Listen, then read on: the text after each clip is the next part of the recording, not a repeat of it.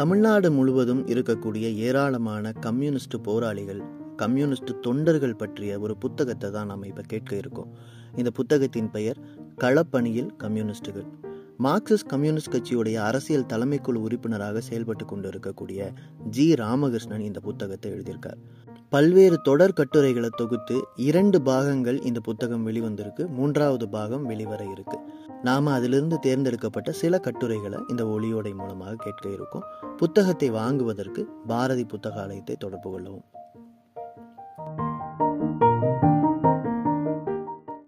களப்பணியில் கம்யூனிஸ்டுகள் அப்படிங்கிற உங்களுடைய புத்தகம் தொண்டர்களை பற்றி தலைவர் எழுதிய ஒரு அரிதான புத்தகம் அந்த நேரத்தில் நீங்கள் மாநில செயலாளராக இருந்திருக்கீங்க. கடும் பணிகள் நிறைய இருந்திருக்கும்.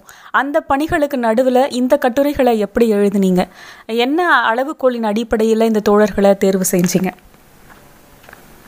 கட்சி முறை இருக்கிறவங்க ஒரு மிகப்பெரிய பங்களிப்பு இருக்கு அப்படின்னு இருந்தா தோழர்கள் இருந்தாங்கன்னா அவங்களோட அந்த போறப்போ வந்து அவங்களோட கொஞ்சம் உரையாடுறது தகவலை சேகரித்து அவங்களுடைய கருத்தையும் கேட்டு அப்புறம் சென்னைக்கு வந்த உடனே நம்ம அலுவலகத்தில் கூட தோழர்கள் டிக்டேட் பண்ணுவோம் சில நேரத்தில் நேரம் இல்லாத மாநில நேரம் இல்லாத ஃபோன்லேயே டிக்டேட் பண்ணுறது அதுக்கு பிறகு அதை வந்து சரிபார்க்கிறது ஒரு முக்கியமான பணி.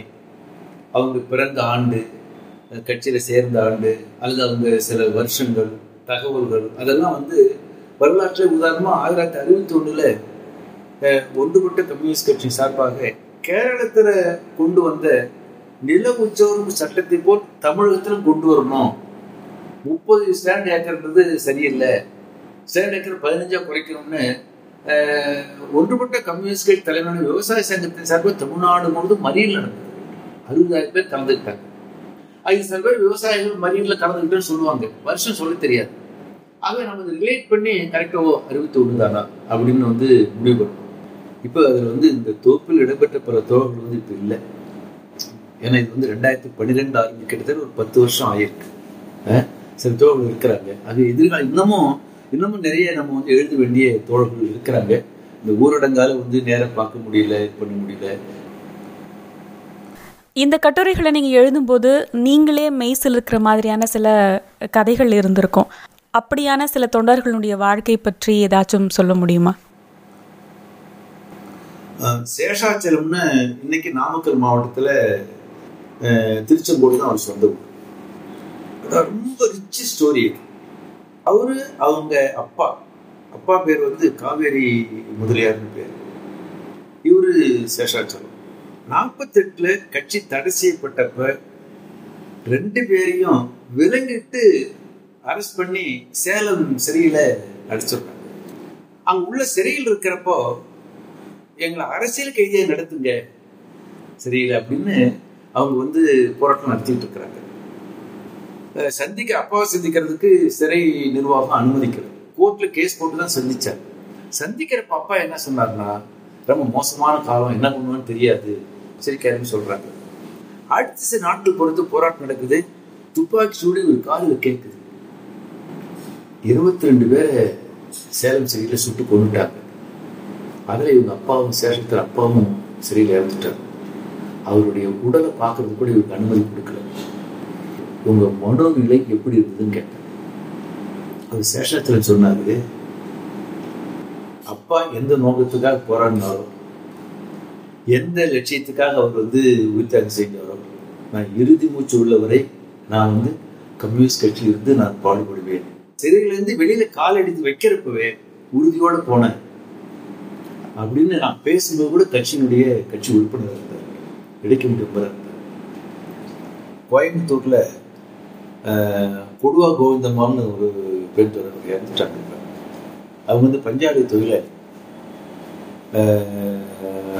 ஆலைக்குள்ளேயோ அல்லது ஆலைக்கு வெளியிலையோ யாராவது கம்யூனிஸ்ட் கட்சி பற்றி தப்பா பேசுனாங்கன்னா அவங்க தாங்கிக்க மாட்டாங்க. தகராறு பண்ணிடுவாங்க அடிதடியே நடந்துடும் அப்படி ரொம்ப கட்சின்னா ரொம்ப இதாக இருப்பாங்க. அவங்களுக்கு பேரே கொடுவா கோவிந்தமா வந்ததே அதுதான்.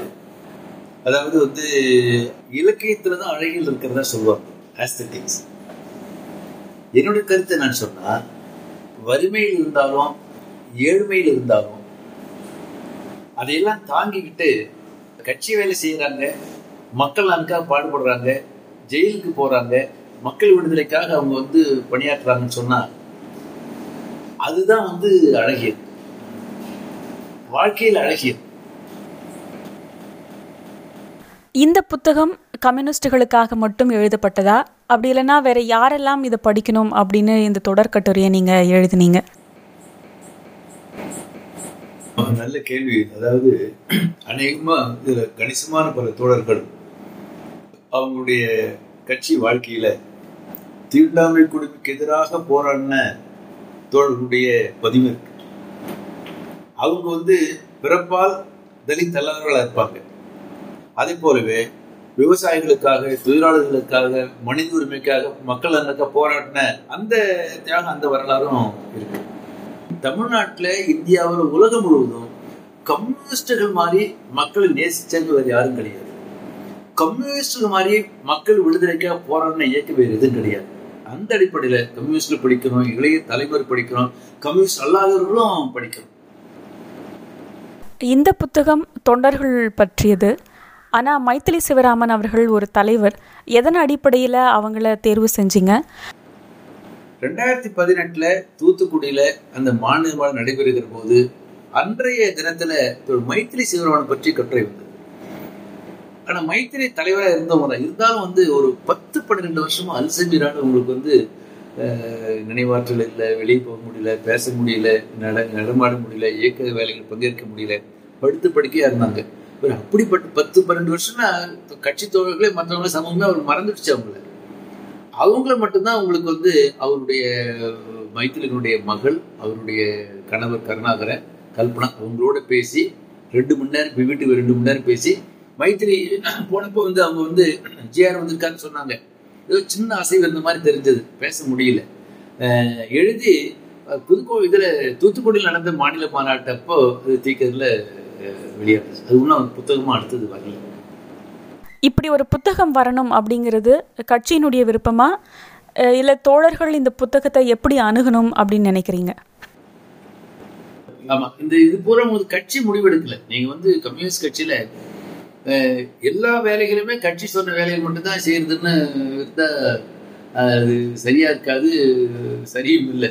ஆகவே பொதுவாக நம்ம ஒரு இயக்கத்தை முன்னாடி செல்வதற்கோ கடந்த கால தலைமுறை எப்படி அவங்க வந்து அர்ப்பணிப்போடு செயல்பட்டாங்கன்னு செயல்பட்டாங்க என்பதை இன்றைய தலைமுறை புரிந்து கொள்வதற்கோ அது வந்து பெருமளவுக்கு சம்பந்தப்பட்டவர்களுக்கு தமிழ்நாடு முழுவதும் கட்சி இணைகள் மத்தியில் கட்சிக்கு வெளியே அப்பாற்பட்டவர்களுக்கும் ஒரு நம்மளை பற்றி ஒரு தோ- தோழர்களுக்கு செய்தி போயிருக்கு. நம்ம பாடுபட்டது பற்றி பல தோழர்களுக்கு அவங்க வந்து நம்முடைய வரலாறு படிச்சிருக்கிறாங்க. என்று சம்பந்தப்பட்டவர்களுக்கு ஒரு மன நிறைவு. அதே போலவே சம்பந்தப்பட்ட தோழருடைய குடும்பங்களை சார்ந்தவங்களுக்கு ஒரு பெரிய மகிழ்ச்சி. சில பேர் வந்து கட்சி வேலை செய்யறப்ப அந்த குடும்பத்திற்கும் யாரும் வந்து பெருசா பாராட்டுறது இல்லை. ஆனா அந்த கட்டுரை வந்த உடனே குடும்பமே உட்கார்ந்து வந்து தீக்க இந்த கட்டுரையை அஹ், படிச்சிருக்கிறாங்க பெருமைப்பட்டது மட்டும் இல்ல ஒரு மகத்தான இயக்கம்ன்றதை அவங்க புரிஞ்சுக்கிறதுக்கு அது ஒரு நல்ல வாய்ப்பு தமிழ் மொழியின் மீது காதல் கொண்ட அனைத்து நேர்களுக்கும் இயல் குரல் கொடை சார்பில் அன்பு வணக்கங்கள். நம் சிந்தனை சொல் செயல் ஆகியவற்றை வளப்படுத்தும் நோக்கில் சமூகத்தின் மீது பெரும் பற்று கொண்ட தன்னார்வலர்களின் முயற்சியாக இயல் உருவாகியுள்ளது. தேர்ந்த இலக்கியங்களின் வாசிப்பே நம்மை பக்குவப்படுத்தும்.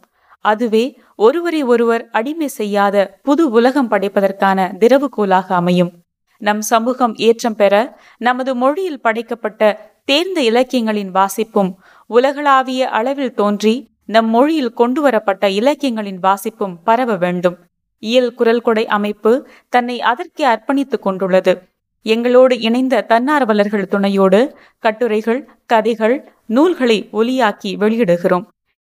இயல் குரல் கொடை மூலம் பங்களிக்க விரும்புவோர் Iyal podcast at Gmail dot com என்கிற மின்னஞ்சல் முகவரியில் எங்களை தொடர்பு கொள்ளலாம். இணைந்து இயங்குவோம். நுட்பம் தமிழ் மொழியில் தழைக்கச் செய்வோம்.